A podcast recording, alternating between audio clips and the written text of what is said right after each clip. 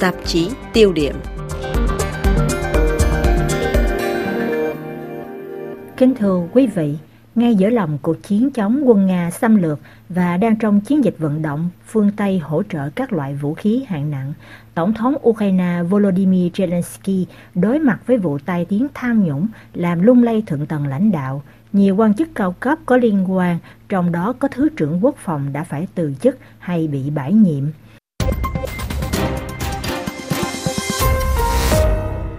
Tai tiếng xảy ra vào lúc quân đội Ukraine đang gặp khó khăn trên chiến trường phía đông, thừa nhận thất bại ở mặt trận Soleda và có nguy cơ mất cả vùng Bắc Mút. Trong bối cảnh này, Tổng thống Ukraine ngay từ tối thứ Hai 23 tháng Giêng đã phải tìm cách dập lửa khi thông báo cải tổ nội các, thay đổi nhiều lãnh đạo vùng. Nhà chính trị học Oleksiy Holobutsky trả lời đài RFI từ Kiev Trước hết giải thích vì sao Tổng thống Ukraine có phản ứng nhanh chóng.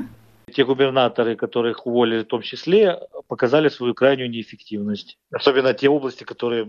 các thống đốc bị sa thải được coi là cực kỳ kém hiệu quả, đặc biệt là các khu vực gần tiền tuyến. Chúng ta đang bước vào một năm, có lẽ sẽ là năm khó khăn nhất, khó khăn hơn trong mọi trường hợp so với năm 2022.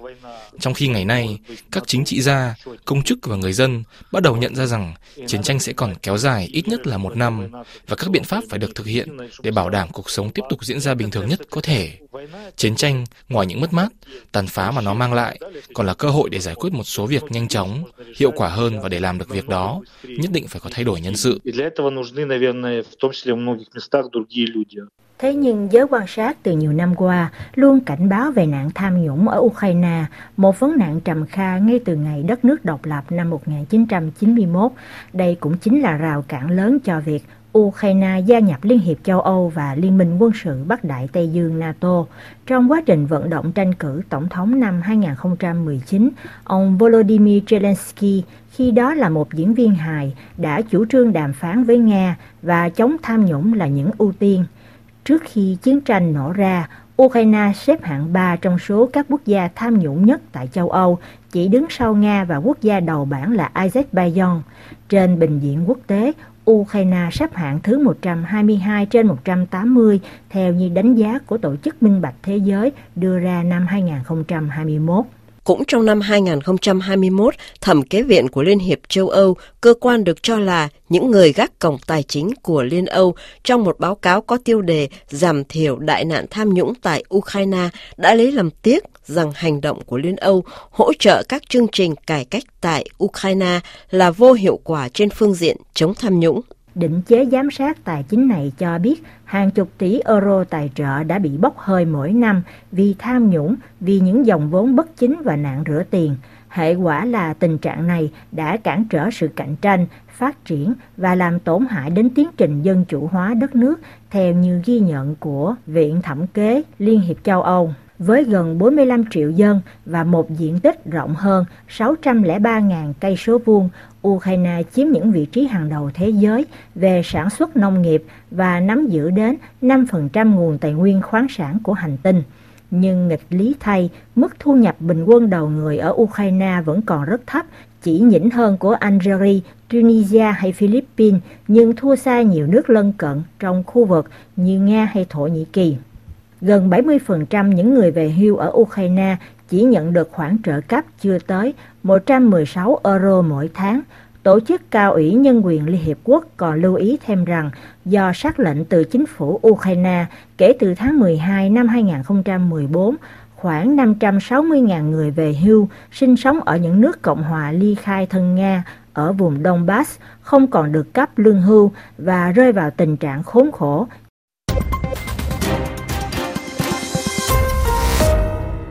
Anna Puvro, chuyên gia về thế giới Nga và Thổ Nhĩ Kỳ, trường đại học Paris 4 ở Sorbonne, trên trang mạng của tạp chí Conflit của Pháp hồi tháng 6 vừa qua đã từng nhận xét, giống như là Nga và nhiều nước cựu thành viên Liên Xô khác, Ukraine bị biến thành một miếng mồi ngon cho một số ít cá nhân săn lùng từ đầu những năm 1990. Những người này độc chiếm một cách gian lận các loại nguyên liệu thô và nhiều ngành công nghiệp đất nước trong khuôn khổ quá trình tư hữu hóa tài sản nhà nước. Nhà tội phạm học người Pháp ông Alain Boer năm 2012 trước hiện tượng một nhóm người thân cận với bộ máy quyền lực ở Nga chiếm đoạt tài sản nhà nước, từng phân tích rằng những ông trùm cướp mới này giờ được biết đến dưới tên gọi những nhà tài phiệt. Quan sát này cũng được áp dụng một cách tương tự cho Ukraine.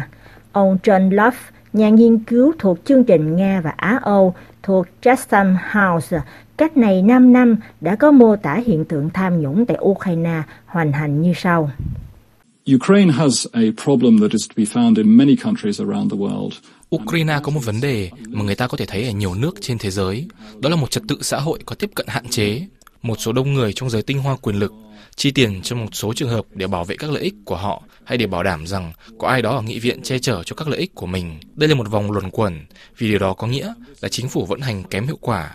Thật khó mà thu hút đầu tư vào đất nước vì không có luật pháp và người dân thì thất vọng vì đôi khi gặp khó khăn trong các dịch vụ hành chính công như lấy bằng lái xe hoặc hộ chiếu hoặc những việc tương tự. Xã hội đã quen với việc trả tiền đút lót cho một số dịch vụ này và hệ thống không vận hành vì lợi ích của công dân. Đó có lẽ còn là tàn dư của thời Xô Viết, nhà báo Sophie Lamborghini trong một bài viết về hệ thống tài phiệt ở Ukraine từng nhận xét rằng, xin trích, cái thế ổn định của chế độ chính trị Ukraine được dựa trên một sự cân bằng tạm bợ, mối tương quan lực lượng giữa vài phe chính trị kinh tế có thế lực được sản sinh ra từ sự yếu kém của nhà nước non trẻ Ukraine sau khi Liên Xô tan rã hồi năm 1991. Từ khi độc lập, các nhà lãnh đạo Ukraine chính bản thân họ cũng là các nhà tài phiệt như trường hợp cựu tổng thống Petro Poroshenko đứng đầu một đế chế thương mại mà trị giá tài sản ước tính lên đến 1,7 tỷ đô la. Có liên quan đến nhiều vụ tai tiếng tài chính, ông Poroshenko bị buộc tội phản bội vì vẫn duy trì các mối quan hệ thương mại với phe ly khai thân Nga ở vùng Donbass giai đoạn 2014-2015. Nhật báo điều tra Kyiv Post từ năm 1995 thường xuyên đối mặt với những lời đe dọa. Trước cuộc chiến năm 2022 đã đăng một loạt bài điều tra về vai trò độc hại của giới tài phiệt Ukraine với nền kinh tế đất nước. Đảng, người đầy tớ của dân và Tổng thống Zelensky cũng không là một ngoại lệ. Tên của nguyên thủ Ukraine đã được nêu trong vụ tai tiếng Pandora Papers, một cuộc điều tra do Hiệp hội các nhà báo điều tra quốc tế CEGE tiến hành về nạn gian lận và trốn thuế trên quy mô toàn cầu. Giống như Petro Poroshenko, đối thủ tranh cử tổng thống năm 2019, ông Zelensky dường như cũng cất giấu khối tài sản to lớn của mình tại nhiều thiên đường thuế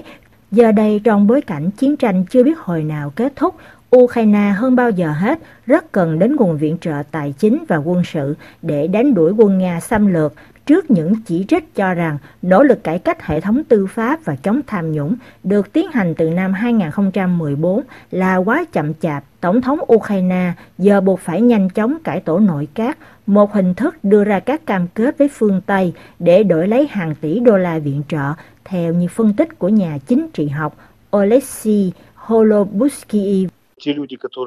Tất cả các lãnh đạo phương Tây đến gặp Zelensky là để khuyên ông ấy hoặc thậm chí yêu cầu ông phải chống tham nhũng. Năm tới sẽ có cuộc bầu cử tổng thống ở Hoa Kỳ, còn ở Đức tình hình chính trị cũng không mấy dễ dàng. Việc ông Olaf Scholz băn khoăn về vấn đề cung cấp xe tăng không phải là vô cớ, bởi vì ở Đức cũng như ở Mỹ, không phải ai cũng ủng hộ việc chuyển giao thiết bị hạng nặng cho Ukraine. Ở Mỹ, Ukraine thậm chí còn là chủ đề gây tranh cãi giữa các đảng. Nếu ông Biden quyết định ra tranh cử thêm một nhiệm kỳ nữa, ngoài những thắng lợi trong cuộc chiến, Tổng thống Mỹ cũng sẽ phải có được những tiến bộ trong cuộc chiến chống tham nhũng khủng khiếp ở Ukraine, bởi vì chủ đề này thường xuyên bị Đảng Cộng hòa nêu ra. Joe Biden không muốn bị quy trách nhiệm là đã chi những khoản tiền lớn trong khi tham nhũng, trộm cắp, tính kém hiệu quả và thiếu năng lực tiếp tục lan tràn. Kiev phải chứng tỏ là họ đang cố gắng chống lại điều này và đang nỗ lực thay đổi tình hình.